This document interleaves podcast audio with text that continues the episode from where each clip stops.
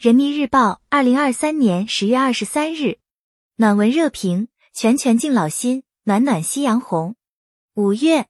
事件：零零后张艺兴到养老机构参观后，改变了职业规划，选择了养老服务与管理专业。九零后护理员邢宏志入职社会福利院后，主动要求到工作强度更大的失能失智老人护理区工作。八零后全国技术能手倪燕。凭着精细的护理服务，在全国养老护理职业技能大赛中获得一等奖，并已开始带徒弟。近年来，越来越多年轻人的加入，为养老行业不断注入新的活力。点评：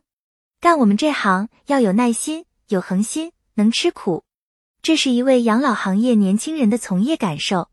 一个个故事传递动人的温情。也是老吾老以及人之老这一中华传统美德在当代的生动回响。由于年龄、健康等因素，老年群体的养老需求存在较大差异，对养老行业从业者提出了更高的能力素质要求。在养老行业，有的年轻从业者带老年人拍短视频、玩电竞，丰富了老年人的精神文化生活；有的青年护理员日常在把老年人从床上扶进轮椅里时，往往尝试让老年人多依靠自身力量站起来，这既帮助老年人训练身体的功能，也能助其获得精神上的积极鼓励。有的青年管理人员在实践中总结出鼻饲喂时长期卧床老年人的床头适宜角度。事实证明，建设一支队伍稳定、素质专业、能够适应现代化养老服务需要的队伍。对创新养老服务形式、提高养老服务的专业性具有重要意义。更多的工作机会、更好的薪酬待遇，同时在养老服务中实现自我价值，也是不少年轻人投身养老行业的内驱力。有些养老相关专业学生在校时就成立了老年人活动策划服务工作室，为合作的三家养老机构提供从创意到组织实施活动的一揽子方案。创业项目获得学校创业大赛一等奖，还有养老从业者在为老年人服务过程中，因被患有阿尔茨海默病的老人记住名字，从而坚定了自己的职业选择。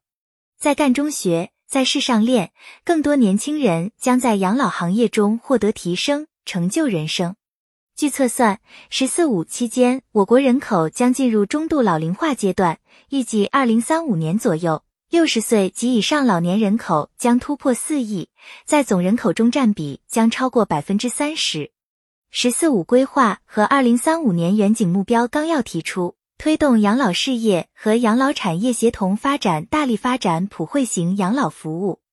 养老不仅是个人的家庭义务，也是公共服务的一部分，保障老年人的基本生活和照料需要，健全基本养老服务体系，成为全社会的共同目标。积极应对人口老龄化上升为国家战略，但也要看到，相比庞大的现实需求，养老服务人才规模远远不足，年轻人才更是稀缺。从实际情况看，扩大养老服务人才供给，可以在进得来、留得住上多下功夫。一方面要持续健全养老服务人才培养体系，扩大培养规模，形成高效的人才输送渠道。另一方面，要进一步增强从业人员的职业认同感，通过建立健全职业技能等级体系、晋升通道，激发从业人员成长成才、干事创业动力。期待有关部门、经营主体、从业人员等多方面各尽所能，推动养老服务整体水平不断提升。养老事关千家万户的切身利益。不断发展完善养老事业和产业，为老年群体提供多层次。高品质、专业化的养老产品与服务，才能共同守护好老年群体的福祉。